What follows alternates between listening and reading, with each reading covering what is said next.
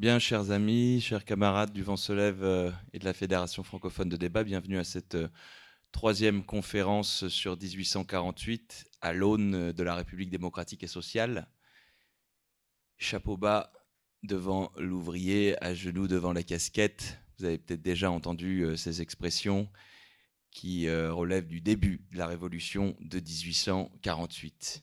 1848 qui donc, nous l'avons dit déjà ce matin, est une révolution qui a des causes sociales et qui est évidemment une révolution qui revendique le suffrage universel, certes masculin, qui va euh, abolir la peine de mort en matière politique, qui va euh, abolir aussi l'esclavage. Mais l'une des grandes revendications de 1848, c'est évidemment l'organisation du travail et le droit au travail. Qu'est-ce que ça veut dire? Qu'est-ce que c'est que le droit au travail? Qu'est-ce que c'est l'organisation du travail? C'est tout l'objet de cette euh, conférence. Donc la révolution, c'est les journées du 22, 23 et 24 février 1848. Et vous le savez, un gouvernement provisoire va s'installer à l'hôtel de ville dans l'objectif d'organiser des élections et de proclamer la République. Mais au départ, les membres de euh, de ce gouvernement provisoire, de cette dictature provisoire, en réalité, dit-on à l'époque, eh bien, ne comportait pas certains représentants de la gauche la plus radicale, la gauche euh, socialiste. Il y avait deux journaux d'opposition, La Réforme et Le National. C'est donc des gens issus de ces deux journaux qui composent au départ le gouvernement provisoire, mais rapidement et sur la pression de la foule, sous la pression des ouvriers parisiens rassemblés devant la place de l'hôtel de ville, la place de grève, eh bien, sont imposées deux personnes. La première, c'est Louis Blanc, qui est un socialiste, dont nous allons parler aujourd'hui, et donc le premier socialiste dans l'histoire de France à avoir été membre d'un gouvernement, et Alexandre Martin, plus connu sous le nom de l'ouvrier Albert, qui est donc le premier ouvrier à être rentré dans un gouvernement. Et rapidement, encore une fois, c'est sous la pression ouvrière, que l'ouvrier marche, entre dans l'hôtel de ville et fait retentir la crosse de son fusil sur le parquet de l'hôtel de ville et vient demander aux membres du gouvernement provisoire le fameux décret sur le droit au travail et sur l'organisation du travail, Rapidement, Louis Blanc sera ravi de pouvoir le rédiger et revendiquer, nous en parlerons tout à l'heure, un ministère du travail. Ministère du travail qui évidemment fait euh, ouvrir les yeux, écarquiller les yeux de tout le monde à ce moment-là. Un ministère du travail, à quoi ça sert? Il y a un ministère des travaux publics, c'est suffisant. Pourquoi avoir un ministère du travail? Eh bien tout simplement pour organiser le travail. Bien souvent, quand on a envie d'enterrer un sujet, c'est pas nouveau, on ne crée pas un ministère, mais on crée une commission. Donc on a créé pour Louis Blanc une commission, la commission des travailleurs, qu'on appellera du coup la commission du Luxembourg. Pourquoi commission du Luxembourg? Eh bien parce que cette commission va siéger dans le palais du Luxembourg. Donc les, les, les vieux pères d'Ancien Régime cèdent la place à ce moment-là à des ouvriers à des petits patrons qui vont donc occuper cette, euh, cette assemblée pour mettre en place les états généraux du travail, une sorte de parlement du travail qui va légiférer en matière sociale, notamment sur la limitation du temps de travail, notamment sur les questions de marchandage et sur les questions d'organisation des associations. Le droit au travail, d'où est-ce que ça vient? D'où vient cette idée du droit au travail? La dernière fois, sur la Révolution française, on avait eu l'occasion de traiter de la question du droit à l'existence. Eh bien, cette question du droit à l'existence, évidemment, elle a vu des évolutions. Elle a existé sous la Révolution française notamment. C'est un droit qui est déjà proclamé constitutionnellement. Je vous rappelle que donc euh, la dernière fois nous avons parlé de cette idée que toute société a besoin d'organiser le travail, d'organiser l'assistance, d'organiser la santé, d'organiser l'éducation, mais que ensuite, en fonction des sociétés, on avait euh, toujours euh, des façons diverses de le penser. Et que le droit à l'existence, qui procède du droit naturel, considère que l'homme, parce qu'il est homme, inhérent à sa nature, il doit se voir garantir par la société, par l'État, par la commune, par quelle que soit l'entité en question, le travail, enfin en tout cas l'existence. C'est la Constitution de 1793, dans son article 21, dans la Déclaration des droits de l'homme de 1793, qui le proclame, hein, le droit à l'existence, c'est-à-dire le droit à l'existence soit par le travail, soit lorsque ce n'est pas possible, par l'assistance. Et cela correspondait à une idée qui était une idée ambiante, puisque avant même la proclamation de la République en 92, il y avait déjà cette idée qui n'était pas seulement issue de la pensée la plus radicale, mais aussi de gens qui adhéraient à une conception assez philanthropique des choses. On la retrouve chez La Rochefoucauld-Liancourt, on la retrouve chez Condorcet, on la retrouve dans le comité de mendicité qui est mis en place euh, dès 1790. Mais avec la radicalisation de la Révolution, Robespierre, les montagnards, les, ce qu'on appelait les enragés, mais aussi les hébertistes, enfin toute l'extrême gauche révolutionnaire, met en avant cette idée et fait en sorte qu'elle soit constitutionnalisée en 1793.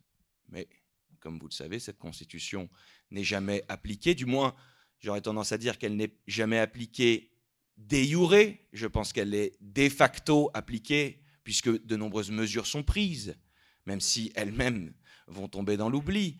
Le livre de la bienfaisance nationale, mis en place par Barrère, membre du comité de salut public, les fameuses lois de Ventose de Saint-Just qui redistribuent les biens euh, des patriotes, aux patriotes indigents, les biens des euh, aristocrates immigrés. Et tout un tas de mesures d'assistance. Mais le droit à l'existence se traduit essentiellement par deux aspects.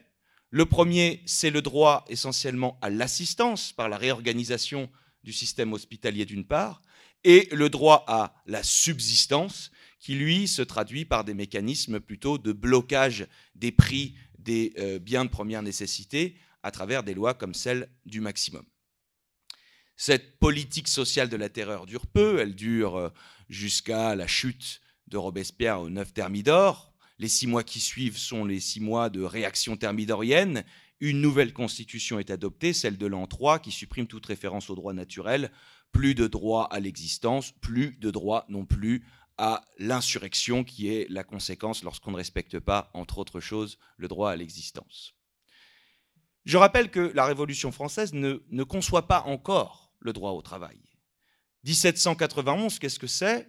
C'est deux c'est un décret et une loi, le décret d'Allard, qui est toujours le fondement de la liberté du commerce et de l'industrie euh, dans notre République, et la fameuse loi Le Chapelier, qui interdit euh, les coalitions, autrement dit, ce qu'on appellera plus tard les syndicats et euh, la grève, pour la faire courte. Et cela, sur ces questions-là, en réalité, les, révolutionnaires de 93 ne reviennent pas particulièrement là-dessus. Donc on a supprimé en 1789 ce que l'on appellera plus tard les corporations, les métiers organisés. Les métiers organisés, la structure corporative euh, de la société française, qui, ne faut pas idéaliser, bien sûr, qui était euh, euh, sclérosée, qui ne fonctionnait plus, qui avait une dimension assez, assez sévère aussi, mais qui, par ailleurs, garantissait, en tout cas dans certaines corporations et dans certains métiers, déjà des prémices de secours mutuel, euh, d'associations. Et c'est ce qui inspirera, c'est ce qui inspire déjà ce qui existe déjà et qui va revoir, qui va reprendre du poil de la bête euh, au XIXe siècle, le compagnonnage dont nous allons aussi parler tout à l'heure. La corporation donc détruite. L'individu et la nation, rien entre les deux. Enfin, euh, pas de corporation, pas d'association organisée, mais bon, on rappellera quand même qu'en 1803, euh, Bonaparte renforce le dispositif, non pas contre les euh, coalitions patronales, mais renforce le dispositif contre les coalitions ouvrières. Et que le XIXe siècle sera un siècle aussi de répression à l'endroit des organisations ouvrières. Mais comme en fait on ne peut pas supprimer toute une organisation sociale du jour au lendemain, elles ont aussi continué à exister sous d'autres formes sous des formes souterraines. Et puis, d'une certaine manière, ceux qui vont assurer sous la Révolution française cette solidarité du travail, ce sont aussi, à un moment, les organisations des sans-culottes.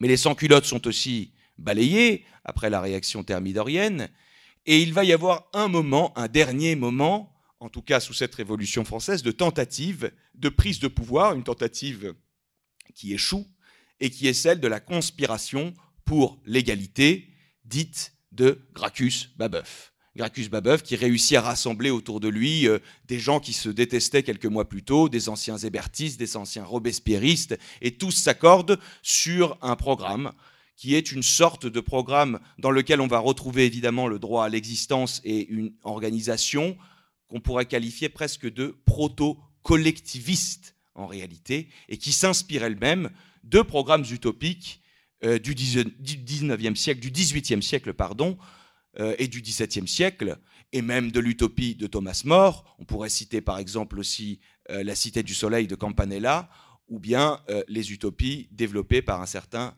Morelli, qui sont donc des utopies qu'on qualifie a posteriori de communistes. Il y a donc cette tradition communiste, cette tradition babouviste, si la conjuration échoue. Il y a un membre de cette conjuration qui s'appelait Philippe Buonarroti, et Philippe Buonarroti, qui est euh, italien comme son nom l'indique, qui est de la famille, apparemment, ce serait de la famille de Michel-Ange, ce qui ne gâche rien, et cet homme-là continue d'exister, euh, continue de vivre jusque dans les années 1830, et c'est lui qui va entretenir la mémoire de la tradition babouviste, de la tradition donc... Euh, communiste, commencera-t-on à dire, et il va lui-même former toute une génération de révolutionnaires qui vont participer notamment à la révolution de 1848 et dont vous connaissez les noms, peut-être pas forcément en sachant qui à quoi ils correspondent, mais ne serait-ce que parce que vous connaissez les noms de Boulevard, Barbès, Raspail, Blanqui, Louis Blanc aussi a d'ailleurs été euh, euh, un peu à école de Buonarroti, un peu moins. Il a eu quelques vagues échanges. C'est surtout effectivement Barbès, Blanqui, Raspail. Ces gens-là vont être euh, formés à l'école de Buonarroti et on va aussi retrouver d'autres personnes un peu moins connues comme Théodore Desamis, comme Albert Laponneret qui aussi seront la deuxième génération de néo-babouvistes, dit-on, qui sont en fait les premiers, les premiers communistes et qui euh, sont aussi implantés dans le mouvement ouvrier. Il y a donc une tradition déjà qui est celle d'une première forme de communisme euh, qui existe et qui va défendre cette idée progressivement qui émerge avec euh, la lente industrialisation du droit au travail et non plus tout simplement du, de l'assistance par le travail. Parmi les communistes, on pourrait citer un autre nom aussi, et évidemment, j'ai assez peu de temps, je ne ferai que évoquer quelques petites euh, écoles ou grandes écoles socialistes. À vous ensuite d'aller vous renseigner plus en détail sur ces écoles, qui sont toutes aussi euh, intéressantes les unes que les autres, mais euh, dans le monde ouvrier, il y a aussi un communiste utopique très connu, pas tant que ça finalement, qui est Étienne Cabet. Étienne Cabet qui écrit un ouvrage qui s'appelle Le voyage en Icarie. Et dans Le voyage en Icarie, Étienne Cabet, qui tenait aussi un journal qui s'appelait Le Populaire, développe les thèmes d'une société communiste idéale, utopique, euh, qui garantit à chacun le travail, l'éducation, la propriété, une propriété euh, collective, euh, mais en gros les jouissances communes, puisque l'idée communiste euh, très ancienne d'une certaine manière, et à la fois très récente, c'est celle qu'il existe au départ une communauté primitive, un grand communal, comme disait Babeuf, une communauté primitive qui existait aussi bien dans la tradition germanique, qui existait aussi bien dans la tradition judéo-chrétienne, qui existait même dans les dispositions du digeste, donc le, le droit romain. Il y a cette idée que au départ, il y avait une communauté primitive et que cette communauté primitive, on peut y revenir à tout moment puisque en réalité, elle est la communauté naturelle. Cette idée-là, elle infuse aussi chez d'autres penseurs socialistes qui vont influencer 1848 et dont les idées vont se retrouver dans la fameuse commission du Luxembourg. L'autre euh, tradition, déjà, c'est celle de Saint-Simon. Peut-être avez-vous déjà entendu ce nom. Il y aurait beaucoup de choses à dire sur Saint-Simon.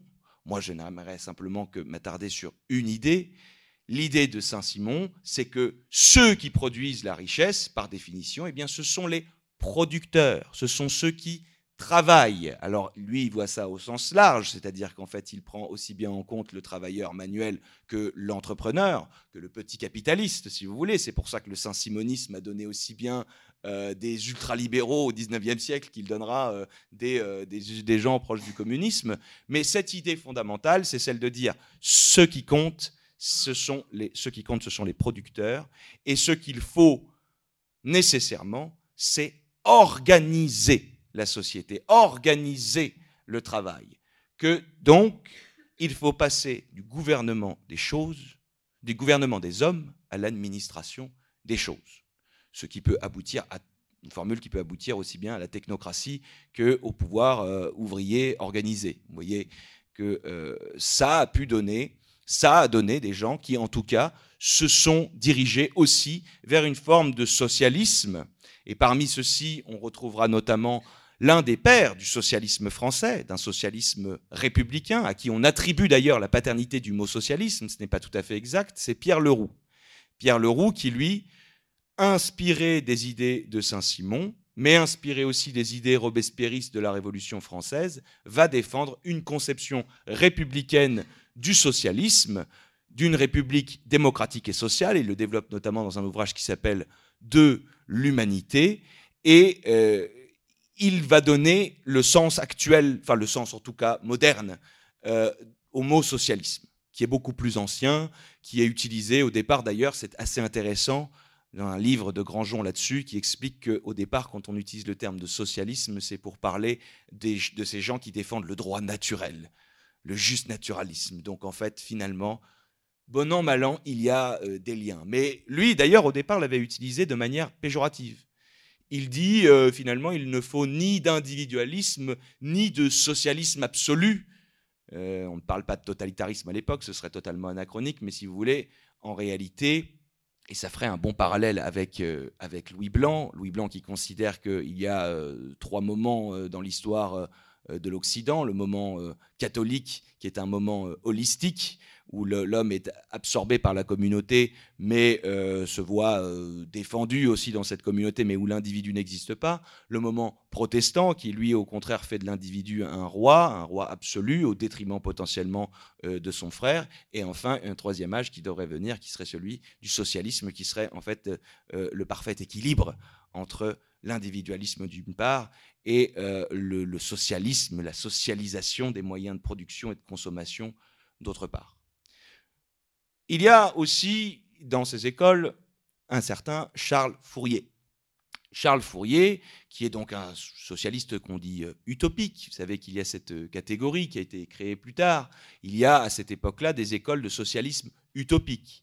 Il y a Fourier, il y a Saint-Simon, il y a aussi l'industriel anglais Owen, qui est le créateur des coopératives et qui met en place des cités, une sorte de cité utopique, mais mise en pratique dans son euh, entreprise. Et en France, il y a Fourier. Alors Fourier, lui, ne pourra jamais mettre euh, directement en pratique ses idées, mais il écrit énormément.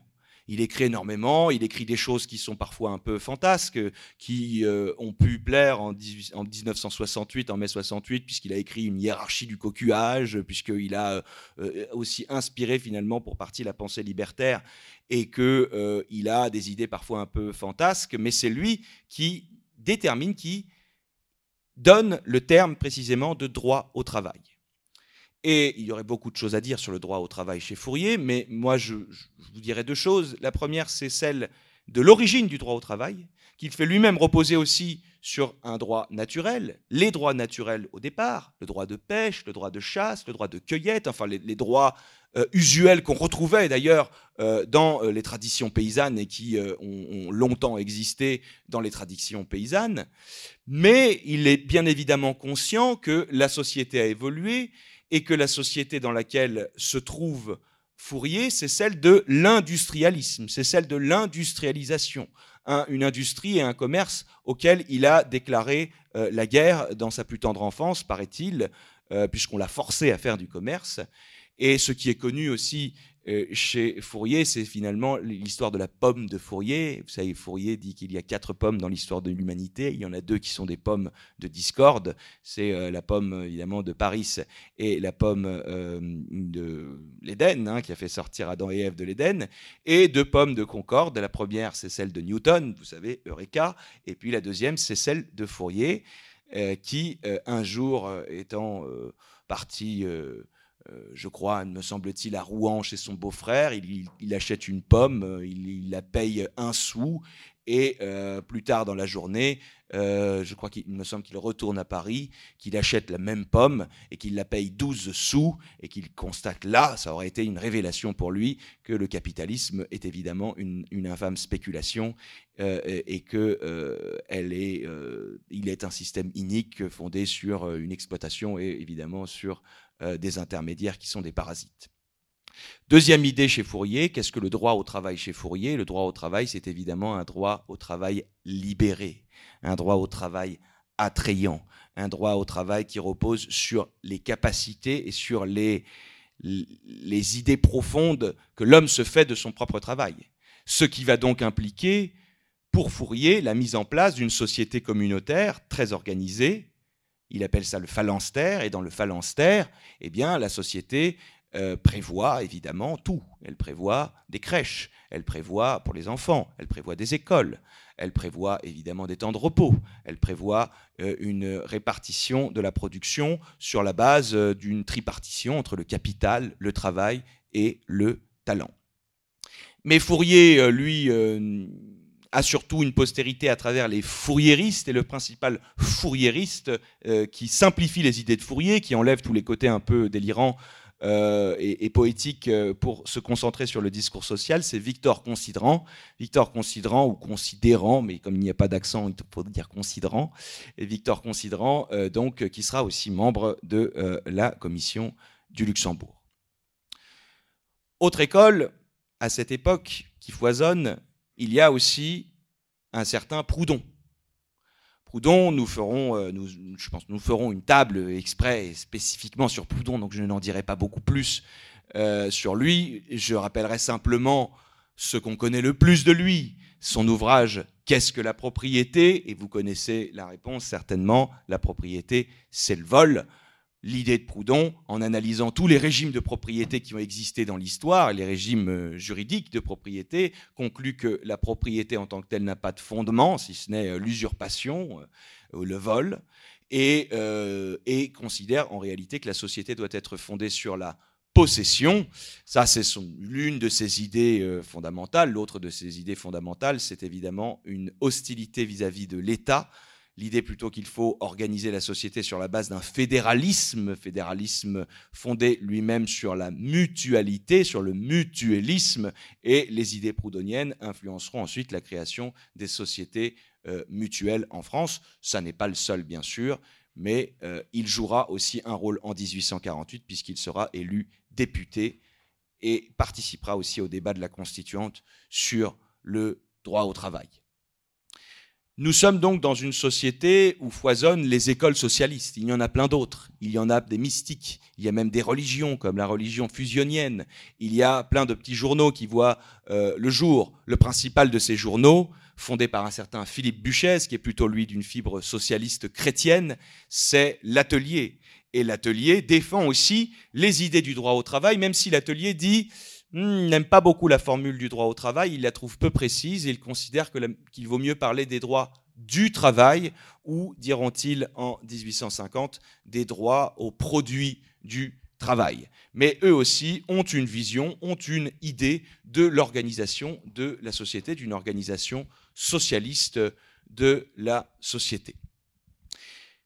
1848, donc, connaît ce foisonnement d'écoles socialistes, républicaines, qui toutes ont leur formule. Et euh, là, on n'a cité que les principaux, mais ils sont pléthores, ils sont très nombreux, et on pourrait en citer plein d'autres. Toujours est-il que il y a plusieurs termes sur lesquels ils s'accordent. L'organisation du travail, le droit au travail. Certains vont même euh, l'appliquer concrètement. On le dira et on en parlera lorsqu'il sera question du compagnonnage avec Agricole Perdiguier, ou avec euh, une figure totalement oubliée aujourd'hui, une figure féminine, pour une fois, qu'on ne parle que d'hommes jusqu'à présent. Il s'agit d'une figure qui mérite qu'on s'intéresse sur, ses travaux, qui est Flora Tristan, qui va faire euh, le tour de France, réclamer l'organisation du travail, le droit au travail, et qui mourra même d'épuisement tellement euh, son militantisme l'aura poussé jusqu'aux plus grandes extrémités, et qui elle-même s'inspire de choses qui se passent ailleurs parce que ce n'est pas qu'en France. Il y a en Angleterre le mouvement chartiste. Il y a en Allemagne des organisations euh, corporatives, euh, euh, socialistes, qui commencent à émerger, qui participeront aussi de la révolution de 1848 en Allemagne et qui revendiqueront le droit au travail en Allemagne.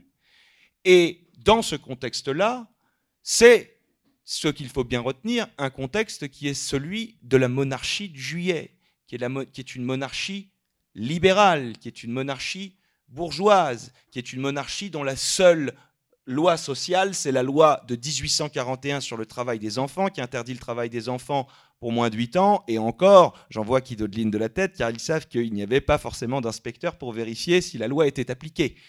C'est dire, c'est dire. Donc, nous sommes dans ce contexte-là.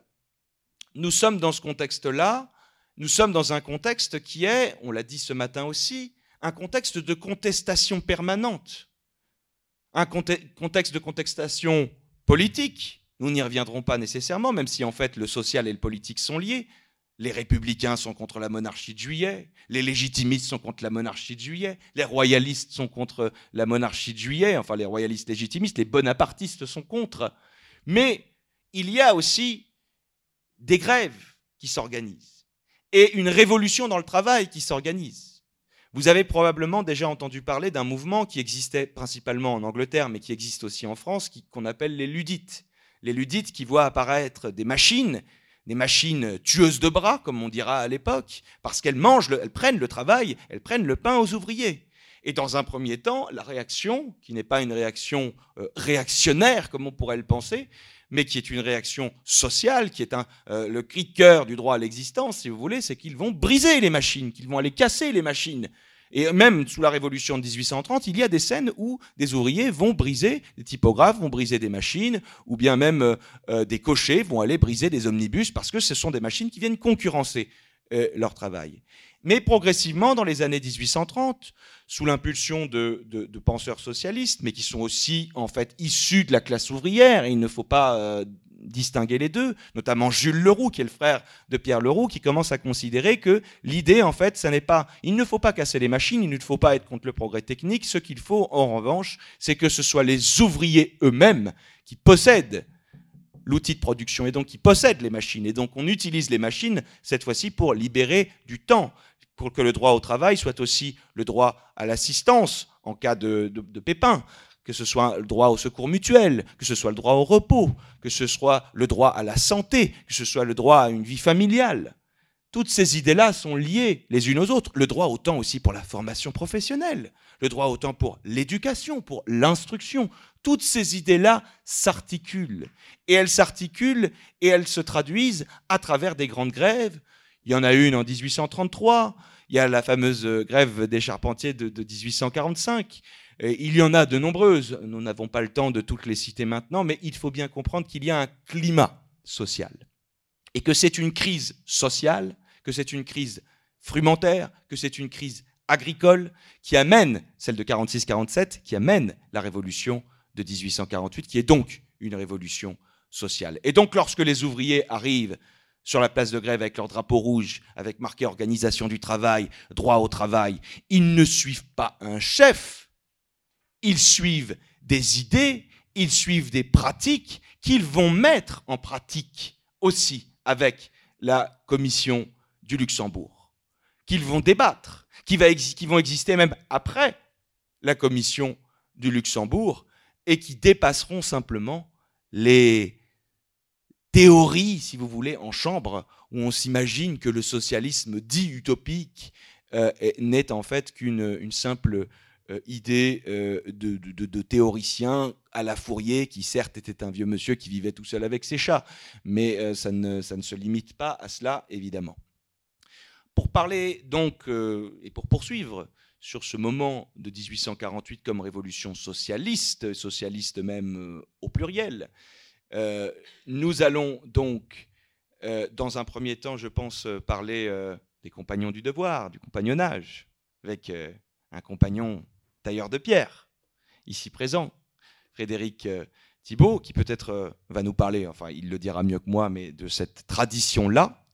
Et nous parlerons ensuite avec Christos Andrianopoulos, qui est donc, euh, dont nous avons parlé ce matin, sans qu'il le sache et sans qu'il soit là, qui est donc un historien qui fait sa thèse sur Louis Blanc, que j'évoquais tout à l'heure, cet homme qui a donc synthétisé en fait les idées ambiantes dans ce petit ouvrage qui s'appelait L'organisation du travail. Je passe donc la parole à Frédéric Thibault.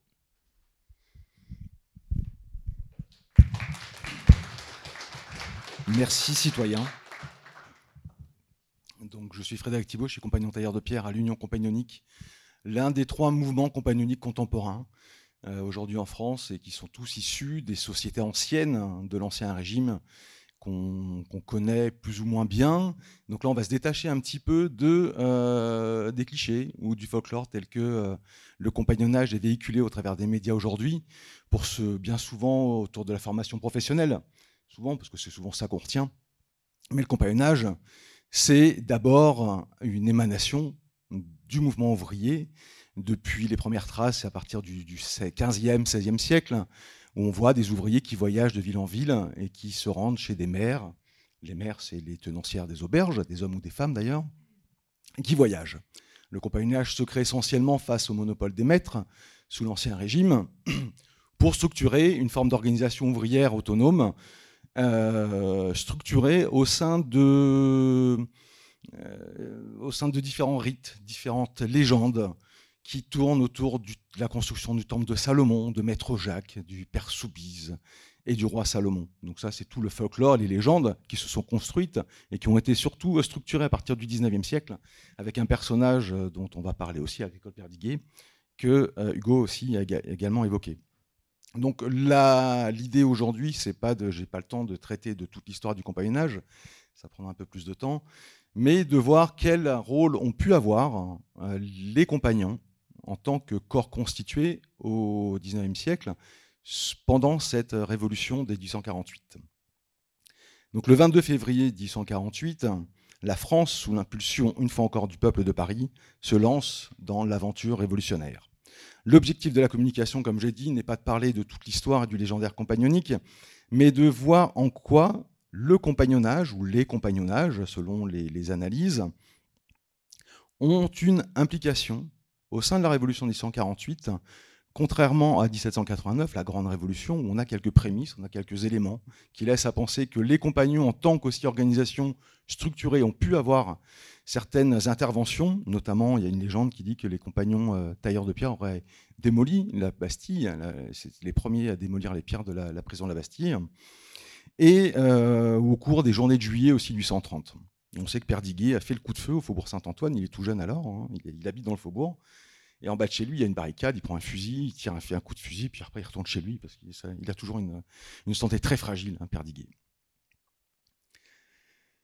Perdiguier, c'est l'un des euh, personnages clés aussi de cette, de cette période, puisqu'à partir de 1038, il va publier un premier ouvrage qui s'appelle euh, La rencontre des deux frères, scène récente adressée aux compagnons de la France, et un autre ouvrage beaucoup plus connu, en 1039, son livre qui on intitule Le livre du compagnonnage. À cette période, les rivalités entre les différentes sociétés de compagnons, dit du devoir, ou de liberté. Il y a plein de noms différents aussi. Les uns se réclamant de Maître Jacques, les autres du Père Soubise ou encore du roi Salomon sont quotidiennement relayés dans la presse depuis le début du XIXe siècle, bien souvent dans les rubriques des faits divers ou les chroniques judiciaires. Assassinats, batailles rangées, rassemblant plusieurs centaines d'ouvriers parfois, embuscades dans les rues sombres des grandes villes ou à travers champs, cette violence s'exprime pour diverses raisons, lié au refus de reconnaître de nouveaux corps compagnoniques, hein, comme les boulangers ou les cordonniers, ou dans des conflits entre compagnons du même métier, mais de sociétés, ce qu'on appelle le devoir, les sociétés de devoir, différentes, pour le, monopole d'embauche notamment sur un chantier ou sur une ville. Dans les années 1840, l'appel à l'union de la classe ouvrière est lancé en dehors du compagnonnage par Pierre Moreau, qui était ouvrier serrurier à Auxerre, ayant fréquenté le compagnonnage, mais très critique à son égard et qui croit qu'elle doit passer par la disparition de ces vieilles structures, de ces vieilles associations, ou encore par Flora Tristan, qui sera très proche aussi de, Pierre Moreau, qui lui donne une dimension quasi mystique. À la même période, la cause du compagnonnage semble recevoir un écho favorable auprès du grand public et des intellectuels. Georges Sand fut ainsi celle qui permit à Perdiguier de se faire le nouvel apôtre du compagnonnage auprès de l'aristocratie éclairée parisienne. Flora Tristan jouera également un rôle important dans la diffusion des nobles idéaux de fraternité de Perdiguier auprès de beaucoup de compagnons, notamment auprès de organisation qui mériterait qu'on s'attarde beaucoup plus aussi, sur l'Union des travailleurs du Tour de France, qui se crée à Toulon vers les années 1830, et qui est un peu un point de rupture entre les vieilles sociétés compagnoniques et le mouvement syndicaliste révolutionnaire qui se mettra en place à la fin du XIXe siècle. Les années qui précèdent la Révolution de 1848 avaient sorti les compagnons de leurs réserves et la diffusion des idées de réforme et d'union était déjà en effervescence. Le grand rêve de fraternité des mois de février et mars 1848 allait donc tenter de voir enfin le jour. Pendant les années de la Restauration, toute réunion politique étant interdite, les clubs se développent. On compte alors dans toute la France plusieurs centaines de clubs. Dans ces clubs, les idées républicaines se diffusent. C'est là que se forme une génération politique prête à en découdre avec la monarchie. Les banquets en sont leur expression publique. Partout, de grands banquets sont organisés et servent là encore de tribune aux idées progressistes et anti-monarchistes. Les partisans de la réforme électorale organisent de juillet à décembre 1847 des banquets où les toasts tiennent de lieux de, discours. Perdiguier, Pierre Moreau ou encore Guillaume, dont on parlera, compagnon cordonnier, faisaient partie de ces clubs, mais aussi de sociétés secrètes républicaines. Et c'est l'interdiction du banquet prévu le 22 février 1848 à Paris qui provoque l'insurrection. Où sont les compagnons? Peu d'éléments factuels, mais l'on peut considérer raisonnablement qu'à l'image du compagnon Guillaume, dit Carcassonne, le bien-aimé du Tour de France, qui fut blessé sur les barricades du Palais Royal dès la première soirée, Dès le début de l'insurrection, nombre de compagnons prirent part à ces événements, et comme toute la classe ouvrière, le compagnonnage salua avec enthousiasme la nouvelle République, comme nous le verrons. Durant ces premiers jours de révolution, on cherche Agricole Perdiguier, compagnon menuisier du devoir de liberté. On ne le trouve pas, il n'est pas présent à l'hôtel de ville, à côté de Louis Blanc, représentant l'aile gauche du nouveau gouvernement provisoire, qui vient de former la commission de gouvernement pour les travailleurs, dite commission du Luxembourg, Perdiguier qui avait publié un plan d'association dans l'ouvrage de Louis Blanc, L'organisation des travailleurs. La Révolution de 1848, par décret du 5 mars, rétablit le suffrage universel et direct. Agricole Perdiguier, dont la notoriété est de plus en plus grandissante, sera candidat dans deux départements à la fois, à Paris et dans le Vaucluse. À la faveur de la liberté de réunion, des clubs électoraux se créent afin de présenter des candidats. Perdiguier présente donc un programme succinct et rappelle son acte de foi dans le progrès universel.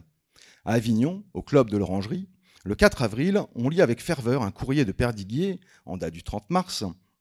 Les acclamations valident sa candidature, qui sera ainsi confirmée le 6 avril, en donnant la première place au rang des candidatures à celui qui, je cite, se présente l'évangile à la main avec l'auréole de l'apôtre, martyr de la fraternité. Mais c'est à Paris que le journal L'Atelier. Le journal L'Atelier aussi, c'est un journal qui est vachement intéressant parce que c'est un journal autogéré qui est rédigé que par des ouvriers. Et pour rédiger un article, il faut qu'ils se mettent tous d'accord. Vous imaginez aussi les grands débats. Alors imaginez ces ouvriers qui bossent 12-14 heures par jour et qui le soir sont derrière, euh, autour d'une table, à essayer de se mettre d'accord pour que tous les textes soient signés de manière collective. tous les textes sont signés collectivement, très rarement à titre individuel, de travail et de, titan, encore une fois.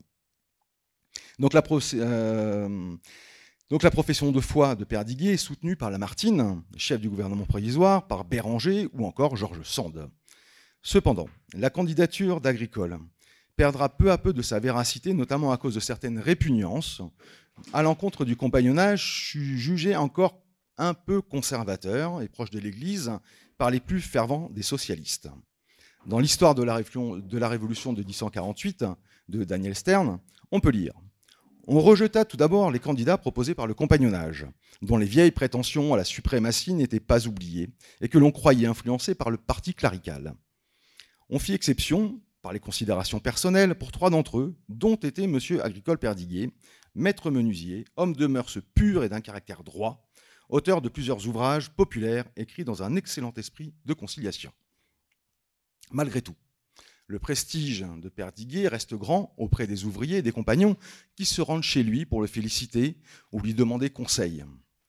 La ferveur populaire pénètre tous les corps de la société laborieuse. Le gouvernement provisoire et la commission du Luxembourg reçoivent matin, midi et soir des délégations ouvrières qui viennent féliciter la Nouvelle République et réclamer parfois des arbitrages ou émettre des vœux. Le compagnonnage prit sa part, car si les ouvriers dans leur ensemble se réunissaient dans un grand élan fraternelle, les compagnons travaillèrent également avec ardeur à l'unité et à la fusion de leur société, pensant enfin que le moment était venu. C'est au 27 de la rue Saint-Germain-l'Auxerrois que se réunit un comité sous la présidence de Déna, compagnon tailleur de pierre, dit la franchise de Castelnaudary, qui aura pour projet d'élaborer une constitution fédérale et de convoquer les compagnons de tous les devoirs et de tous les corps d'État à une grande manifestation de fraternité. Je lis cet appel. Aux compagnons de tous les devoirs et de tous les corps d'État, citoyens, nos chers frères, une ère nouvelle vient de s'ouvrir. Le flambeau qui éclaire aujourd'hui notre patrie et doit un jour éclairer le monde est le flambeau de la liberté, de l'égalité, de la fraternité. Ces trois mots renferment tout un avenir de paix, d'amour et de bonheur. Sachons nous rallier et marcher éclairés par sa vivifiante lumière que le voile impénétrable de l'oubli nous sépare d'un passé triste et sanglant, et que la main de la fraternité nous guide désormais vers un riant avenir. Le gouvernement prévisoire de notre jeune et belle République vient de donner une marque de sa bienveillance, bienveillante sollicitude pour le peuple travailleur, en s'occupant sans retard de l'organisation de notre bien-être à tous. Sachons lui prouver que nous en sommes réellement dignes, Montrer à la France, montrons à la France et à l'Europe entière que les associations compagnoniques n'ont pas toujours été justement appréciées et qu'elles savent aussi comprendre le progrès. Signé par des compagnons charpentiers, compagnons tondeurs de draps, compagnons euh, euh, menuisiers également. Au matin du 20 mars, les compagnons sont donc nombreux à répondre à l'appel d'union. La Gazette des tribunaux du 22 mars relate en ces termes cet événement. Une réconciliation solennelle s'est opérée sous l'empire de la devise inscrite sur nos temples et monuments liberté, égalité, fraternité. Ce, sont 8 à 10 000 frères, réconciliés par un saint et solennel serment, qui ont voulu rendre tout Paris à témoin cette, de ce grand acte. Ils se sont organisés en colonnes et ont passé par les quais, la rue Montmartre, la place de la Bourse et les boulevards pour se rendre à l'hôtel de ville, faire hommage de leur respectueux et cordial dévouement à la République. Là, devant les membres du gouvernement provisoire, la sainte et solennelle réconciliation a été scellée. Donc on est place des Vosges. Alors 8 à 10 000 ouvriers compagnons, avec leurs cannes, avec leurs couleurs, avec leurs chapeaux, selon les organisateurs, peut-être deux fois moins selon la police. Mais on peut juger entre 5 et 10 000 compagnons qui se réunissent tous, alors qu'avant, quelques mois avant, ils se mettaient euh, sur la figure euh, sur le Tour de France, à coups de canne, à coups de couteau, etc., qui se réunissent tous, place des Vosges, et se rendent en délégation, en cortège, jusqu'à l'hôtel de ville. Là, ils sont accueillis par un personnage que tu as nommé tout à l'heure, le maire Buchez, une déclaration élue aux citoyens membres du gouvernement provisoire de la République française. Citoyens, les sociétés de travailleurs constituant en association compagnonique ont cru de leur devoir de venir auprès du gouvernement provisoire de la République pour lui témoigner toute leur gratitude et le remercier de la sollicitude avec laquelle ils s'occupent de l'amélioration de la classe travailleuse. En venant lui en témoigner toute leur reconnaissance, ils viennent aussi l'assurer de leur dévouement à la République et au maintien de l'ordre, si nécessaire pour arriver au but que le gouvernement provisoire veut atteindre pour le bonheur de tous. on imagine tous ces compagnons qui sont sur les, marches de l'hôtel de ville en train de prêter serment à cette nouvelle République. Les discours se terminent par euh, Vive la République, abat la tyrannie. Parallèlement à ça, on a euh, quelques jours avant les charpentiers. On a parlé tout à l'heure de la grève de 1845, la grande grève des compagnons charpentiers. Enfin, pas que, des compagnons, mais en tout cas, c'est l'un des grands mouvements euh, de grève à Paris qui va durer pendant deux mois, qui sera ensuite les compagnons seront défendus par Berrier, fameux, fameux avocat, plutôt conservateur, voire réactionnaire, légitimiste totalement, mais qui prend fait et cause pour cette grande grève, qui réunit pour la première fois, enfin en tout cas pour, euh, de manière assez conséquente, les charpentiers des deux sociétés compagniques de l'époque, puisqu'à l'époque, Paris est divisé en deux. Vous avez rive droite, donc au nord de Paris, vers la rue d'Allemagne, ce qu'on appelait aussi Jaurès aujourd'hui, les compagnons charpentiers du devoir. De l'autre côté, rive gauche, vous avez les compagnons charpentiers du devoir de liberté, ce qu'on appelle les Indiens, enfants de Salomon, et les deux sociétés, c'est un peu partager le travail à Paris. Et là, les deux sociétés se rassemblent pour cette grande grève de 1845 pour 5 sous d'augmentation, avec une répression qui est assez conséquente. On imagine aussi bah, des descentes de police dans les différents sièges de compagnons. La des compagnons, les deux mères des compagnons sont, sont arrêtées. Enfin, c'est un scandale absolu. Et nos charpentiers viennent quelques jours avant la, grande réunion des compagnons à l'hôtel de ville, solliciter aussi euh, la libération de quelques compagnons charpentiers qui sont toujours emprisonnés et qui avaient été libérés quelques jours auparavant. C'est-à-dire que vous imaginez les compagnons charpentiers qui prennent les armes, qui sont armés de fusils, qui vont à la prison de, des Madelonnettes libérer leurs collègues qui étaient enfermés depuis 1845. Et puis là, ils disent non, quand même, on va demander l'autorisation au gouvernement provisoire, on va les demander l'autorisation de libérer nos camarades à la Martine. Donc ils gardent en fait la prison armée. Les compagnons charpentiers qui sont en prison attendent l'autorisation officielle. Et bien évidemment, euh, le gouvernement provisoire accepte de libérer ses, compagnons charpentiers. Et la mère des compagnons se jette en pleurant aux pieds de Lamartine pour le remercier.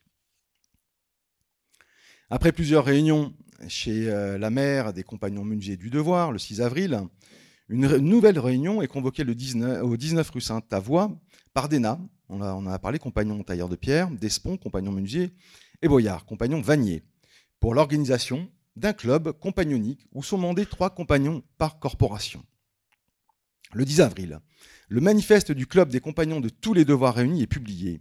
Il appelle les soldats de la démocratie, sentinelles des barricades, à se montrer vigilants contre ceux qui tentent de jeter la division dans les rangs des ouvriers.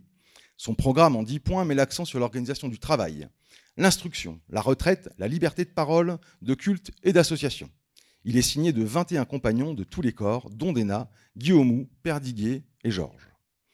Aux élections du 24 avril, le club présente ses candidats, mais seule la candidature de Perdiguet sera retenue et il figurera parmi les six élus de la liste du comité central des corporations. Le 11 mai, dans un extrait du procès-verbal de la séance du club, les compagnons appellent à se rendre à la grande fête de la Concorde avec chef-d'œuvre et un signe. Un signe, c'est les cannes, les couleurs, etc. Trois compagnons sont mandatés pour retourner à l'hôtel de ville et reprendre la bannière que le club avait confiée à la jeune République. Mais ce fut surtout à la fête du 21 mai que le compagnonnage déploya toute son énergie à prouver la grandeur de ses institutions. Toutes les associations de Paris et des départements défilèrent sur le champ de Mars devant les membres de l'Assemblée nationale et le gouvernement provisoire. 300 000 hommes, selon le moniteur, défilèrent de 9 h du matin à minuit. Au milieu des bannières des vétérans de la vieille garde et des délégations étrangères, ou au son des orphéons et des chants, les divers corps de métier, dit le journal La Patrie, portaient leurs chefs-d'œuvre. Beaucoup n'étaient pas indignes de ce nom. On a remarqué le plan en relief du dôme des Invalides par les maçons, le labyrinthe du jardin des plantes par les charpentiers, les ouvriers menuisiers, compagnons du devoir de liberté, portait le temple de Salomon. Les tailleurs de pierre, un projet de palais datant de 1048. Derrière les bannières des compagnons défilent, canne en main, les insignes à la boutonnière et au chapeau, l'ensemble des corporations compagnoniques de Paris. Les paroles de la Marseillaise compagnonique, écrites par le compagnon d'Ena et distribuées tout au long du parcours, de la place royale au champ de Mars. Perdiguier, lui, n'est pas présent. Il est de nouveau obligé de garder le lit, alité, usé par les, les événements de ces dernières semaines. Guillaumou, notre compagnon cordonnier, reste le principal animateur d'un mouvement compagnonique traversé par les tensions révolutionnaires entre réformateurs et révolutionnaires. Le club des compagnons recherche, lui, une fusion radicale de tous les rites compagnoniques. La tendance reste davantage à la modération, comme le montre également la victoire des républicains modérés lors de l'élection de l'Assemblée constituante des 23 et 24 avril. Guillaumou et le club des compagnons continuent leur action de propagande. Un projet de constitution fraternelle et compagnonique et sociale fut voté par les compagnons de Paris et soumise au Tour de France. Si celle-ci fut élaborée avant le mois de juin, les, événements repoussèrent son vote en mars 1849, où les compagnons de 20 sociétés devaient se prononcer. Cette constitution réaffirmait notamment la solidarité et l'indépendance des différentes sociétés, ainsi que la structuration d'un comité central, désolé, celui-là il est passé, et régionaux, et qui bannissaient les rixes et rivalités entre compagnons et proclamaient comme foi fondamentale liberté, égalité, fraternité. Si la proposition est validée à Paris, elle est repoussée sur le Tour de France. La crainte des débordements de juin, impulsés par l'extrême gauche d'un côté, et la féroce répression du gouvernement qui semblait trahir les nobles idéaux de février de l'autre, firent craindre aux compagnons de s'embarquer dans une aventure hasardeuse. Ce grand projet d'union de tous les corps restera cependant sans lendemain, et nombreuses furent les critiques à l'encontre de Perdiguier pour n'avoir pas pris part davantage à son élaboration. Après la rédaction du projet de constitution fraternelle et compagnonique, il faut attendre le 3 février 1849 pour voir un vote de ratification. Ce projet n'est validé que par 8 des 35 sociétés compagnoniques alors existantes sur le Tour de France. Pour donner suite à ce demi-échec, une société des devoirs réunis sera créée, mais ne regroupera que quelques compagnons sur Paris. Si depuis les journées de juin, le beau rêve d'unification des compagnons s'était quelque peu évanoui, de nouveaux apôtres prirent la relève. La coterie, le compagnon, Victor Siandro, dit la sagesse de Bordeaux, compagnon passant tailleur de pierre, publia à Marseille en 1850 Le compagnonnage, ce qu'il a été, ce qu'il est, ce qu'il devrait être. Il y exposait un historique du compagnonnage, réfutait les légendes et proposait des réformes. Il invite les compagnons à renoncer aux cannes et aux couleurs, et enfin accepter les boulangers et les cordonniers. Le rêve de réconciliation restera cependant longtemps dans les cœurs. Les batailles deviennent plus rares et finiront par disparaître à jamais quelques décennies plus tard.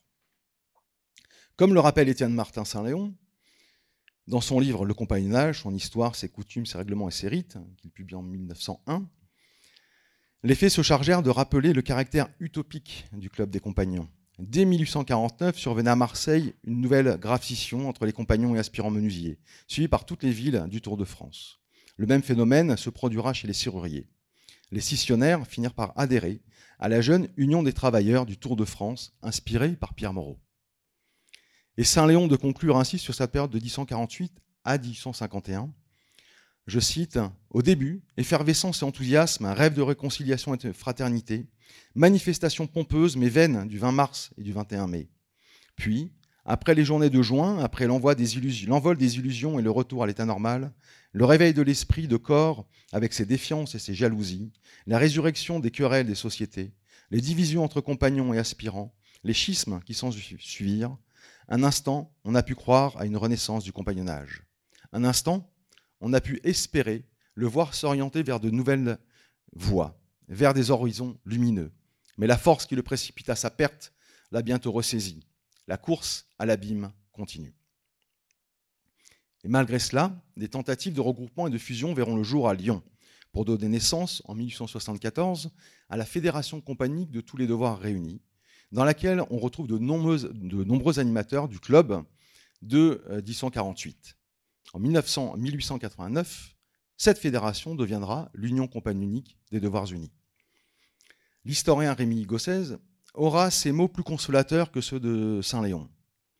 Dans ces conditions, il parle ici de la concurrence entre le compagnonnage et les prémices des organisations ouvrières, la réconciliation des compagnons le 20 mars 1848, place des Vosges, figure en quelque sorte l'apothéose du compagnonnage, une apothéose qui en couronne et achève l'existence temporelle. Mais on le sait, l'apothéose était chez les anciens l'origine d'un culte. C'est également un culte qu'il appartient aux sociétés compagnoniques modernes d'entretenir, un culte indispensable au maintien des traditions de la classe ouvrière, un culte où l'ouvrier moderne puisera avec l'amour de son œuvre un style de vie, de formation séculaire, une morale d'honneur et de solidarité prolétarienne nécessaires à ces luttes précieuses. Pour conclure, on estime à environ 200 000 le nombre de compagnons à cette période, regroupés dans une trentaine de sociétés structurées et actives dans les plus grandes villes de France. Entraînés depuis l'Ancien Régime à braver les condamnations et les poursuites de la police grâce au réseau de maires dans les auberges présentes sur le Tour de France et au surnom qui assure l'anonymat, le compagnonnage reste alors la première forme autonome d'organisation ouvrière emporté par l'élan révolutionnaire, par les grands idéaux de fraternité et des idées progressistes sur une possible nouvelle organisation du travail pour le bien-être des ouvriers et leur émancipation, les sociétés compagnoniques s'engagent donc pleinement dans l'effervescence de la révolution de 1848, sous l'impulsion de compagnons militants animés d'un esprit réformateur, voire révolutionnaire. Mais, ancré dans des traditions et des usages jugés d'un autre temps et source de division entre ouvriers, le compagnonnage n'avait pas pour vocation de devenir la nouvelle union ouvrière qu'appelait de ses voeux une partie des ouvriers. Les journées de juin, dans le faubourg Saint-Antoine, mirent un cours d'arrêt définitif dans l'engagement collectif des organisations compagnoniques pour la République sociale, pour la République démocratique. La répression, les condamnations, la déportation et l'exil ralentiront l'ardeur militante des corps compagnoniques les plus progressistes. Et si des compagnons sont toujours sur les barricades pendant la Commune de Paris, les bannières du compagnonnage ne seront portées que dans le cadre d'aventures individuelles et non plus par les phalanges des enfants de Jacques, Salomon et Soubise. Je vous remercie.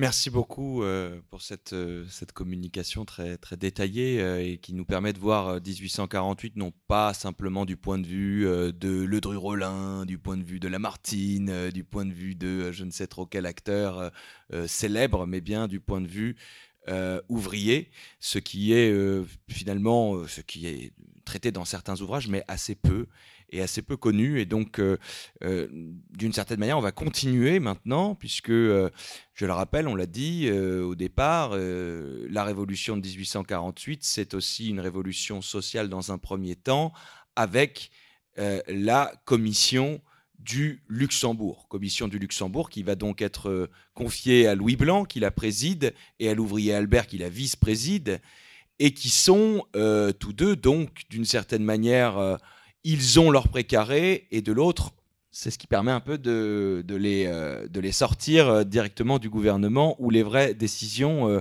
se prennent. Toutefois, même si on confie à Louis Blanc ce qu'il appellera lui-même un endroit où il donnait des cours aux, ouvriers affamés sur la misère, il y a des choses qui ont eu lieu à ce moment-là, qui se sont faites, des législations du travail qui ont, qui ont eu lieu. il y a même des plans qui ressemblent à à s'y méprendre, sans comparaison n'est pas raison, mais à certains plans de la sécurité sociale de 1946, avec des coopératives de production, d'échange euh, et des coopératives euh, euh, de consommation aussi.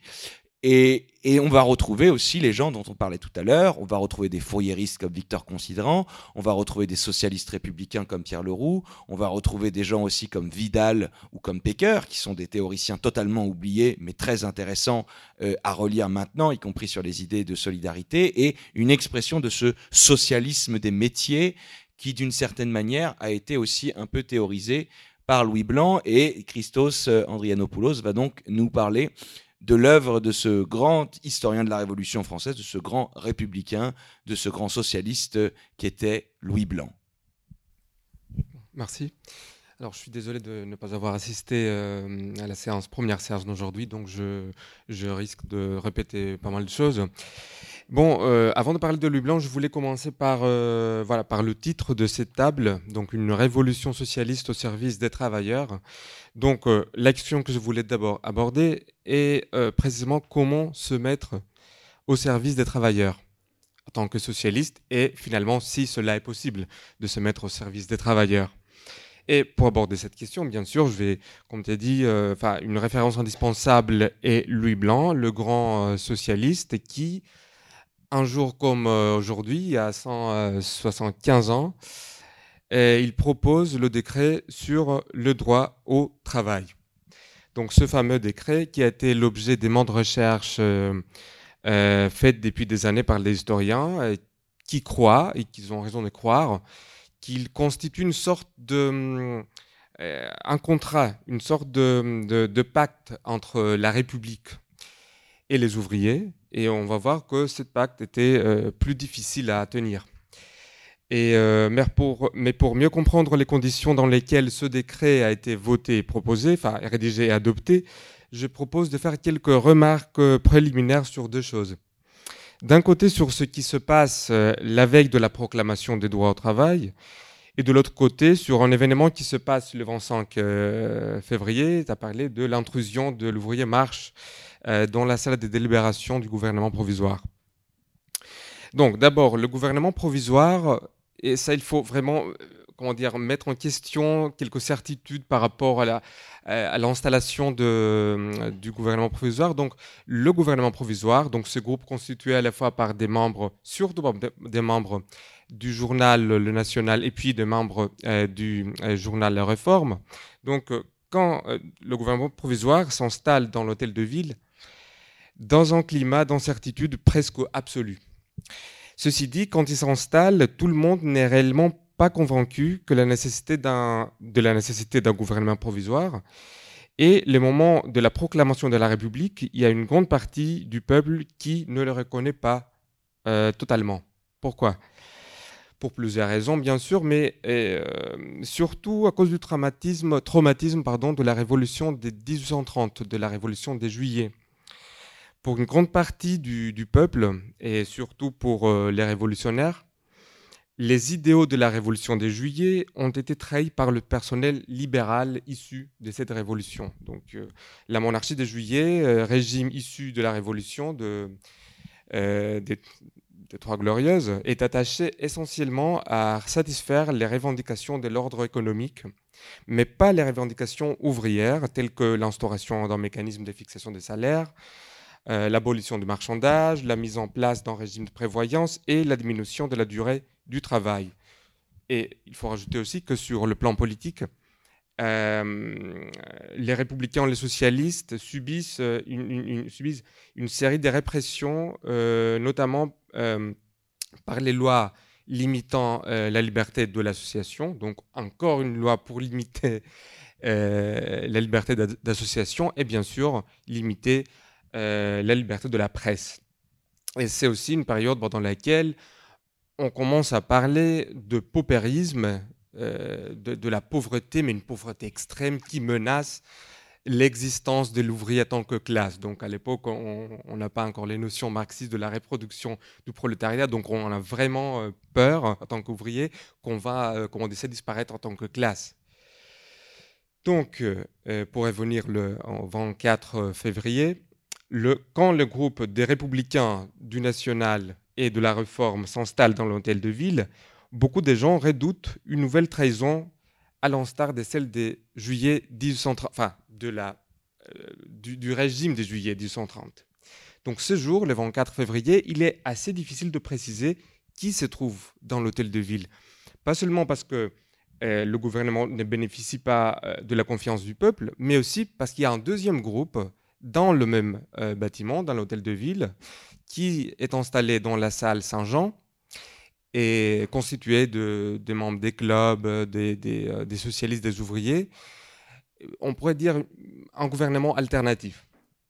À l'extérieur de l'hôtel de ville, comme vous avez dit, euh, il y a une foule des ouvriers rassemblés et contrairement à la révolution de 1830 où, bon, je simplifie trop les choses, les ouvriers interviennent pour sauver la révolution et puis ils se, se, retirent, ils rentrent chez eux.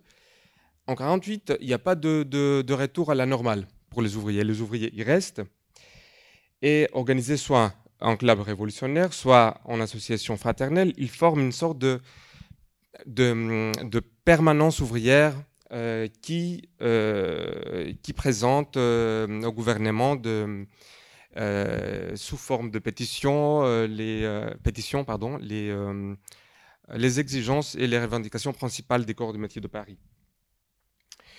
Donc, la première chose qu'il faut retenir est qu'il y a une tension entre le pouvoir républicain en place et les revendications ouvrières que le gouvernement provisoire, ou plutôt sa majorité, doit respecter au moins partiellement pour éviter une guerre civile. Donc là, la deuxième chose que je voulais évoquer avant de, parler de la relation entre la Révolution et les travailleurs est un événement le plus marquant de l'histoire, euh, un, des événements les plus marquants de l'histoire de, la Révolution de 1848, donc l'intrusion euh, de, l'ouvrier Marche. Donc, selon les archives des mécaniciens de chemin de fer du Nord, le 24-25 février, à midi, une vingtaine d'ouvriers mécaniciens envahissent les salles de l'hôtel de ville. Un de ces mécaniciens, le jeune ouvrier Charles Marchel, euh, pardon, Marche Charles Michel, parvient jusqu'à la pièce où siège le gouvernement provisoire et son objectif est de présenter une pétition. Une pétition rédigée par le journal fourriériste Donc on, peut dire que ça peut-être, enfin Marx était, euh, Marx, bon lapsus, euh, était, était un fouriériste ou influencé au moins par les idées fouriéristes. Donc il vient pour présenter une pétition et permettez-moi de la citer à messieurs les membres du gouvernement provisoire, les sous-signés, etc., demande l'organisation du travail, le droit au travail garanti, le minimum assuré pour l'ouvrier et sa famille en cas de maladie, le travailleur sauvé de la misère lorsqu'il est incapable de travailler, et ce, par les moyens qui seront choisis par la nation souveraine. Donc, les descriptions de, cet événement, euh, nous connaissons cet événement surtout grâce euh, aux descriptions de, membres du gouvernement provisoire, qui sont en fait très stéréotypées et qui dégagent un certain mépris, je dirais, de classe à l'égard de, la classe ouvrière. Donc euh, Lamartine, qui était dans la salle et qui a vécu la scène, décrit l'ouvrier.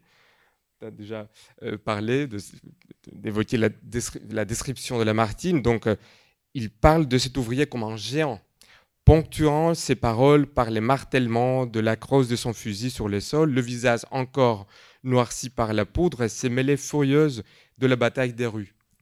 Lui Blanc écrit Un homme entra. Il apparaissait vraiment à la manière des spectres. Qui l'envoyait Que voulait-il? Il se présenta au nom du peuple. Donc un géant qui entre dans la salle euh, de délibération euh, voilà, pour arracher les droits au travail. Donc moi, je suis quelqu'un qui aime beaucoup les, détails absolument inutiles et euh, les informations secondaires des archives. Donc, est-ce que déjà il était un, géant? Ben non, il n'est pas un géant. L'ouvrier marche, il faisait 1m72, pas plus grand que moi. Je vous, vous fais pas peur, je suis sûr. Et comment on connaît ça? Parce que Marche, en 1853, part aux États-Unis et ils servent comme euh, soldats. Donc, dans la fiche de marche, on trouve euh, sa taille 1m72. Donc, vraiment absolument inutile. Mais euh, pourquoi alors parler de marche comme une créature terrifiante qui est entrée dans la salle, arracher les droits au travail? Parce que, je cite l'historien Charles Seignobo, marche est l'incarnation mystérieuse du peuple vainqueur. Donc voilà le secret de la révolution. Le peuple est vainqueur, les ouvriers sont vainqueurs, et le problème alors pour les gouvernements provisoires est ceci. Comment peut-on maintenir l'ordre social en satisfaisant une partie des revendications, bien sûr, des ouvriers, sans glisser pour autant vers le socialisme? Le mot clé ici, c'est la peur. La peur de la classe ouvrière, la peur de guerre civile. Et c'est grâce à cette peur que Blanc trouva sa place au sein du gouvernement provisoire. Mais attention, Blanc n'a jamais été un, ministre. Jamais. Il était un secrétaire du gouvernement. Bon, je vais y revenir peut-être. Bon, pour arriver au moins de devenir euh, secrétaire du gouvernement, euh, le grand socialiste, qui était aussi un grand, euh, voilà, j'oublie le, nom, opportuniste, joue en effet un double jeu entre le gouvernement, gouvernement provisoire et avec les ouvriers rassemblés. Il se présente aux ouvriers comme le représentant auprès du gouvernement et aux membres du gouvernement comme le représentant des ouvriers.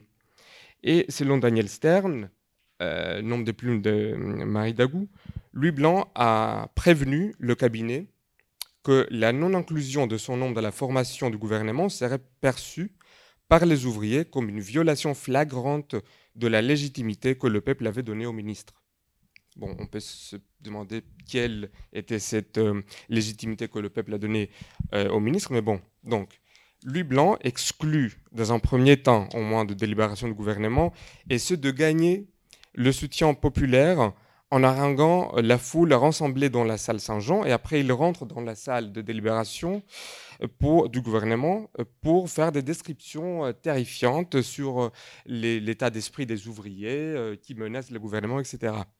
Et il y a aussi une anecdote que nous connaissons euh, grâce à Garnier euh, Pagès, membre du gouvernement provisoire, qui dit qu'au bout d'un moment, Louis Blanc entre dans la salle, il dit Ok, messieurs, on va se délibérer maintenant. Et lui dit Oui, messieurs, passez dehors et on va se délibérer. Donc il n'est pas encore reconnu comme ministre. Il fait tout pour devenir ministre. Et il, utilise les, euh, les, ouvriers comme menace. Donc l'intrusion de, l'ouvrier Marche était pour lui une grande opportunité. Il ainsi, en présence d'un ouvrier euh, et devant le gouvernement, Louis Blanc impose un agenda, on dirait socialiste, dans un gouvernement constitué majoritairement par les des modérés. Il revendique ainsi le socialisme sous la forme d'un décret du gouvernement. Je cite le, décret qui, figure aussi dans le programme. Le gouvernement de la République française s'engage à garantir l'existence de l'ouvrier par le travail. Il s'engage à garantir du travail à tous les citoyens. Il reconnaît que les ouvriers, les ouvriers doivent s'associer entre eux pour jouir du bénéfice légitime de leur travail. Donc restons un moment euh, au contenu du décret on voit ici les trois éléments fondamentaux du socialisme 48 art. Euh, d'abord, la République s'engage à garantir l'existence de l'ouvrier par le travail, donc garantie, garantir. Pour plus qu'une décennie, le verbe garantir existe dans toutes les pétitions. Les euh, ouvriers demandent des garanties pour leur travail. Je vais expliquer après pourquoi. Donc, le droit au travail on a déjà parlé de ça, c'est un euh, droit divin. Oui, d'accord, on peut le trouver des formules qui ressemblent euh, au, droit au travail dans, les, utopistes, mais ce qui est, à mon avis, important est aussi de voir comment les écrits des utopistes ont été euh, perçus, compris et finalement mis en, pratique. Donc là, je fais allusion à Hmm, un journal lyonnais, euh, l'écho des travailleurs, de 1933, dans lequel nous lisons L'homme a donc droit au travail, puisque c'est du travail qui doit tirer sa subsistance. Et on trouve des euh, expressions euh, comme, celle, comme celle-ci aussi dans les ouvriers parisiens des, années 40. Par exemple, le typographe euh, Jean-Baptiste Coutan, membre de la, du journal ouvrier La Ruche populaire, croit que le droit au travail est un contrat synalagmatique qui existe entre le riche et le travailleur. Au droit aux propriétés du riche, dit-il, correspond le droit au travail pour le travailleur. Et selon Flora Tristan, la grande, la, pour plusieurs la première féministe, pour Flora Tristan, le droit au travail est inhérent à la classe ouvrière parce que il est la seule chose dont cette classe possède pour protéger sa seule propriété qui est ses bras. Bon, deuxième phrase du décret, il s'engage à garantir du travail à tous les citoyens, donc l'égalité, une égalité non acquise pendant la Révolution 1789 selon plusieurs utopistes. Troisième dernière partie, il reconnaît que les ouvriers doivent s'associer entre eux pour jouir du bénéfice légitime de leur travail. Bon, la grande question du siècle, l'association ouvrière ou l'association. Bon, il y a des différents types d'associations, l'association universelle, l'association des consommations, l'association des productions, l'association comme celle de Buchez qui croit que voilà, on doit remplacer l'économie, le marché par un réseau euh, des associations. Il prévient, prévoit aussi certaine euh, un certain antagonisme entre les associations, l'association universelle de l'huile blanc, mais bon, derrière tout ça, derrière l'association, on trouve le, principe organisateur de la société. C'est ce qu'on cherche euh, après, c'est ce qu'on cherche après la Révolution française. Le principe organisateur qui va réorganiser la société euh, contre voilà, cette destruction du tissu social à la suite de la Révolution. Donc, euh, aussi, on peut citer ce qui disent encore une fois les travailleurs lyonnais concernant le droit de la coalition. Le droit de la coalition est considéré comme inhérent au travail. Nous lisons aussi à l'écho de la fabrique que les coalitions seront notre arme aussi longtemps que nos législateurs méconnaissent notre droit au travail. Et euh, pour, euh, enfin, en ce qui concerne les, les, ouvrières, les prolétaires, on trouve dans une pétition C'est à nous, prolétaires féminins, qu'appartient la large part des misères humaines, des droits faussés, méconnus. Pour nous rendre nos droits, il faut d'abord fonder par l'association l'œuvre d'harmonie sociale qui peut seule assurer à tous le bonheur et de dignité. Donc, euh, le décret de, 25 février dont, euh, remet en discussion toutes les revendications ouvrières rejetées et opprimées pendant la monarchie de juillet, il leur donne aussi, je dirais, un cadre normatif. Donc le décret met, euh, qui met au premier plan la volonté euh, des socialistes et des ouvriers pour une république et, démocratique et sociale. Je suis, je suis sûr vous avez parlé beaucoup de cette république euh, démocratique et sociale ce matin. Donc si la république est démocratique et sociale, elle doit avant tout mettre en œuvre ce décret. Le 28 février, Louis Blanc est nommé officiellement président de la commission du gouvernement pour les travailleurs, dite gouvernement, eh, pardon, euh, commission de Luxembourg. Et donc la commission de Luxembourg a été créée précisément pour mettre en œuvre euh, ce droit, ce droit arraché par le gouvernement, et aussi de surveiller le processus de la mise en œuvre euh, du droit au travail. La création de la commission a été première chambre élue aussi, il faut le dire, c'est la première chambre élue. Et aujourd'hui, on a parlé du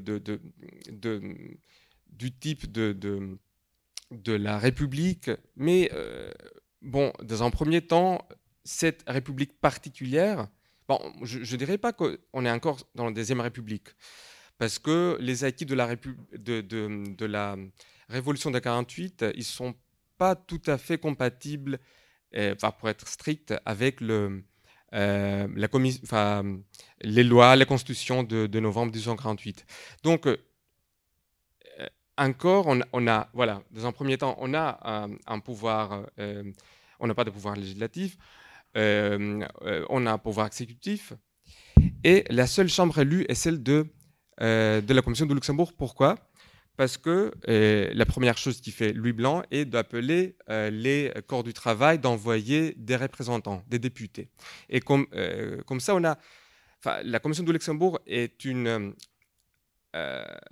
commission d'études tripartite. Ça veut dire on a d'abord une délégation ouvrière issue des élections faites dans le corps du travail et des représentants du patronat, des patrons, et aussi euh, un comité des experts, parce qu'on a toujours besoin des experts, ils savent mieux que nous. Donc, la création de la commission de Luxembourg, euh, première chambre élue, a été, saluée par, euh, par des milliers d'ouvriers. Le lendemain de, de, sa création, une foule de 2000 ouvriers est présente à l'hôtel de ville pour prendre connaissance du contenu du décret et aussi présenter une pétition sur l'organisation du travail. De son côté, la direction de la Commission de Luxembourg propose un rapport qui sera adopté, donc la, concrétisation du euh, décret sur euh, le droit au travail.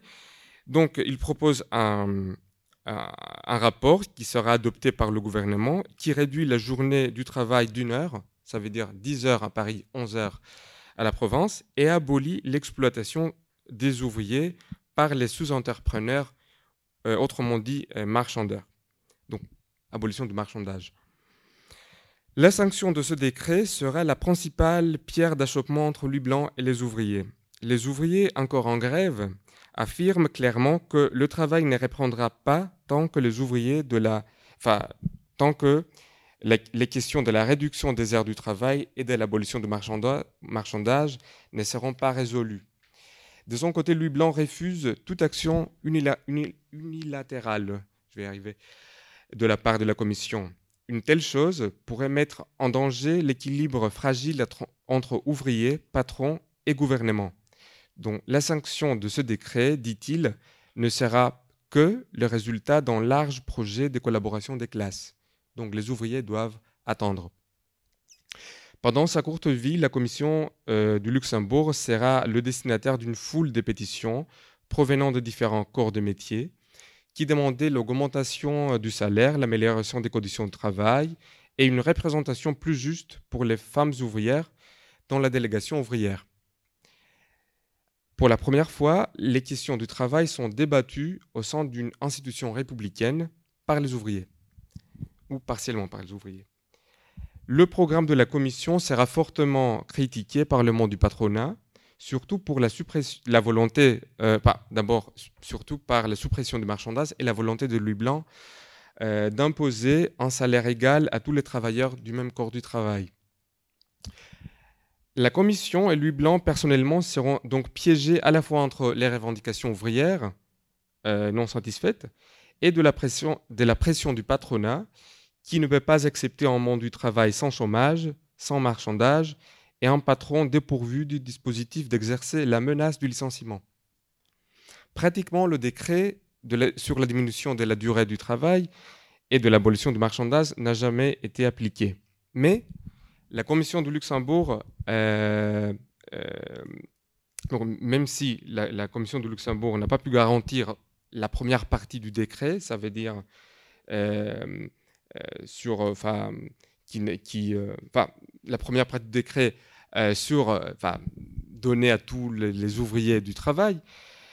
Et, en ce qui concerne la deuxième partie de ce, de ce décret, il a fait, enfin, la Commission a fait euh, un travail considérable. Donc la deuxième partie euh, consiste justement euh, le droit des ouvriers à s'associer pour jouir du bénéfice légitime de leur travail. Et là, on peut dire que le travail de la commission été considérable. Non seulement il a fonctionné comme un tribunal d'arbitrage réglant les différences entre maîtres et ouvriers, dans la plupart des cas euh, de manière très favorable euh, pour les ouvriers, mais elle était aussi à l'origine de la création d'un grand nombre d'associations ouvrières, lesquelles pour un certain temps fonctionnent sous son égide. Euh, et le cas le plus caractéristique sont les associations des celliers, des fileurs et des tailleurs créées par la Commission de Luxembourg. Et en ce qui concerne les derniers, ça veut dire l'association fraternelle des tailleurs, euh, Louis Blanc n'a pas seulement organisé la corporation en association fraternelle, mais il a supervisé la rédaction d'un règlement commun de cette association de manière à ce que euh, leur corporation n'exclut, d'arrêter euh, l'exclusion des étrangers des serrants et de mettre en valeur le travail des ouvriers tailleurs contre celui-ci des grands confectionnaires. Donc, l'œuvre associationniste de la Commission de Luxembourg a été violemment euh, réprimé, euh, visé par la police lors de la dernière manifestation socialiste le 15 mai. Pourtant, l'héritage politique et la logique centralisatrice de la Commission des ouvriers restera vivante et va alimenter des projets mutualistes tout au long du XIXe siècle.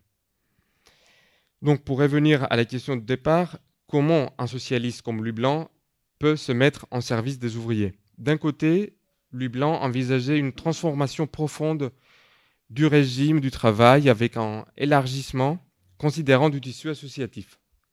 En même temps, il a envisagé un modèle de collaboration des classes pour assurer l'ordre social, tout en proposant une série de mesures pour améliorer le sort de la classe ouvrière garantie par l'État. Ce dernier était le cœur au cœur de la pensée de Louis Blanc et d'une série des socialistes fraternitaires, ou 48 arts, mais c'était aussi à l'origine du, du projet bonapartiste. Je vous remercie.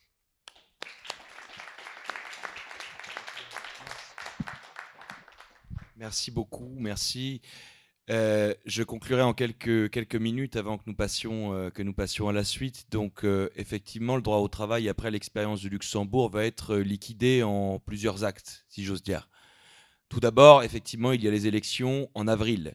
1848, ces élections voient triompher non pas les socialistes, mais les républicains plutôt modérés, voire ce qu'on appelle les républicains du lendemain, c'est-à-dire en fait ceux qui, la veille, étaient encore potentiellement euh, des légitimistes, non peut-être pas des légitimistes, mais des orléanistes, enfin pas des républicains de conviction. C'est donc une assemblée qui n'est pas du tout euh, socialiste, ou enfin très peu socialiste, même s'il y en a encore à l'assemblée, mais déjà euh, le rapport de force n'est plus tout à fait favorable. Ensuite, deuxième étape, cette manifestation dont tu as parlé, le 15 mai 1848, qui euh, l'Assemblée est envahie par une manifestation menée par des socialistes révolutionnaires euh, en soutien à la Pologne, mais en fait ça, ça, va dériver en une quasi-insurrection. On tente même de retourner à l'hôtel de ville, de proclamer un gouvernement avec là des figures beaucoup plus radicales, des gens comme Blanqui ou Barbès, même si les deux se détestent. bon, en fait, la proposition n'était pas, ne se tenait pas et elle, échoue et elle n'a que pour conséquence de voir décapiter de ses chefs l'essentiel du mouvement ouvrier. Il va en rester quelques-uns, mais la plupart, Barbès, Blanqui, bah, Louis Blanc même, se retrouvent dans des situations extrêmement euh, compliquées et doivent euh, soit euh, s'exiler, soit sont mis aux arrêts. Ensuite, effectivement, il y a un petit détail dont nous avons parlé l'autre jour, enfin ce matin, euh, ce matin, c'est que le gouvernement provisoire, avant les élections, avait mis en place, pour concurrencer Louis Blanc, c'était le ministre des Travaux publics qui s'appelait Marie à l'époque, pour concurrencer Louis Blanc, des ateliers nationaux. L'idée de Louis Blanc, c'était les ateliers sociaux, donc l'auto-organisation des travailleurs, évidemment, euh, financée par l'État, et non pas des ateliers de charité déguisés où on donnait à des ouvriers, euh, sans, regarder leur qualification, euh, une espèce de petit pécule en leur faisant, en leur creuser un trou, puis le reboucher derrière, si vous voulez, juste pour maquiller le fait qu'en fait, euh, c'était de la pure et simple charité. Ces ateliers-là, ceci étant, permettaient une petite assistance, un petit pécule, et rapidement, l'Assemblée nationale, l'aile la plus conservatrice de l'Assemblée nationale, va demander la suppression des ateliers nationaux. Et après de multiples débats, euh, l'Assemblée nationale va obtenir la suppression des ateliers nationaux, notamment sous la pression d'un euh, monsieur de l'extrême droite cléricale, monsieur de Fallou, qui s'est fait aussi connaître pour sa loi sur l'enseignement en 1851 et qui provoque donc une insurrection. Ce sont les fameuses journées de juin, les journées, les journées dans lesquelles les ouvriers parisiens s'insurgent, se révoltent, apprennent qu'il y a d'autres projets, mais que finalement on va leur supprimer euh, leur droit euh, à l'assistance. Et, et, en fait, ils sont massacrés dans les rues. Il y aura environ 6000 morts, ça ressemble curieusement à ce qui va se passer beaucoup plus tard, enfin pas beaucoup plus tard, avec la semaine sanglante de la commune, mais là on sera autour de, 30 000 morts. Vous voyez mais, euh, la situation. Et donc c'est dans ce contexte, après cela, que le droit au travail va se retrouver liquidé. Dans un premier temps, il faut quand même traiter la question. Donc on accepte de faire une, euh, une enquête. Vous savez, le 19e siècle, le début du 19e siècle, il y a eu beaucoup d'enquêteurs sociaux, y compris qui venaient plutôt d'ailleurs euh, de la, de la droite, des, gens du christianisme social, comme Villeneuve de Bargemont, euh, comme Gérando, comme Villarmé, qui avaient déjà livré des rapports extrêmement précis sur les conditions déplorables de la vie des, des ouvriers euh, dans les villes ou des ouvriers agricoles que ce soit en France ou en Angleterre, je pense aussi à l'enquête de Buret. Et puis les ouvriers aussi avaient fait leurs contre-enquêtes. Je pense aux enquêtes de l'atelier, je pense à aussi Adolphe Boyer qui avait écrit une enquête et qui, tellement désespéré de la situation, avait fini par d'ailleurs se suicider. Au passage, ça c'était, je crois, en 1839, année où Louis Blanc écrit l'organisation du travail. Donc on accepte de faire la première grande enquête euh, parlementaire de l'histoire sur cette question des conditions de travail. Certes, mais bon, elle est menée euh, par des conservateurs essentiellement. Enfin, c'est mixte. Il y a aussi des gens dits des montagnards, mais globalement, euh, c'est un moyen de dire on ne fait pas un ministère du travail, mais on fait une enquête. Rassurez-vous, on travaille pour vous. Et voilà que rapidement, euh, on décide de faire des associations, mais cette fois-ci sur un crédit qui est voté, de 3 millions qui est voté, malgré le fait que les conservateurs sont contre, mais ce sont des associations qui sont des associations pour le coup extrêmement contrôlées par l'État. Les gens de l'atelier y participent, Buchez euh, notamment, et puis très vite, euh, Corbon, effectivement, Corbon, Buchez, Hoth participent à cela, mais en fait se rendront assez rapidement compte qu'ils sont tombés dans un piège. Et le débat constitutionnel sur le droit au travail a lieu en septembre. Donc les journées de juin sont passées. Donc le rapport de force, si tant est qu'il ait été à un moment favorable, il ne l'est plus du tout. Et on se retrouve avec des gens qui vont très mal défendre le droit au travail, considérant est épuisé. Euh, Pierre Leroux se perd en confusion philosophique et perd l'Assemblée. Proudhon ironise. Ensuite, vous avez des gens plus modérés qui la défendent, qui défendent le droit au travail. Même Lamartine finit par s'y, convertir d'une certaine manière, Le Dru-Rollin ou Crémieux, mais ils le défendent comme une espèce d'idée généreuse, sympathique, euh, et non pas comme quelque chose qui est censé avoir euh, une application concrète. Et de l'autre, par contre, l'opposition libérale et conservatrice, libérale avec des gens comme Tocqueville, euh, conservatrice plutôt avec des gens comme Adolphe Thiers, eux sont très organisés dans leur argumentation, se font bloc, s'opposent à ce qui est pour eux le socialisme, qui est lui-même l'antichambre du communisme, c'est-à-dire le la terreur, en fait, d'une certaine manière, dans leur esprit, c'est ça, c'est la terreur, c'est l'inquisition, c'est, Tocqueville dit, une société d'abeilles, une société de castors, une société d'animaux savants. Euh, lui qui euh, fantasme sur la démocratie en Amérique et qui donc considère que le droit au travail, c'est une nouvelle servitude, euh, qui défend évidemment une conception libérale des choses. Et c'est ce discours-là qui va triompher. C'est ce discours-là qui fait que le droit au travail qui, était, qui devait être une disposition constitutionnelle est finalement vidé de sa substance. On va simplement valider l'idée d'un droit à l'assistance. Euh, donc, somme toute, rien de nouveau sous le soleil. Et ce sont finalement les ouvriers eux-mêmes dont nous avons parlé aujourd'hui, les ouvriers organisés qui vont poursuivre la résistance et qui vont s'organiser eux parce que finalement, la République des travailleurs, c'est l'œuvre des travailleurs eux-mêmes. Donc c'est eux qui organisent ça. Ils organisent ça dans des, associations qui continuent d'exister ensuite, qui euh, reprochent à Louis Blanc de les avoir abandonnés, qui reprochent aux, théoriciens d'être perdus dans leur délire de théoriciens. Mais eux, ils continuent. Ils continuent leurs journaux, ils continuent leurs associations.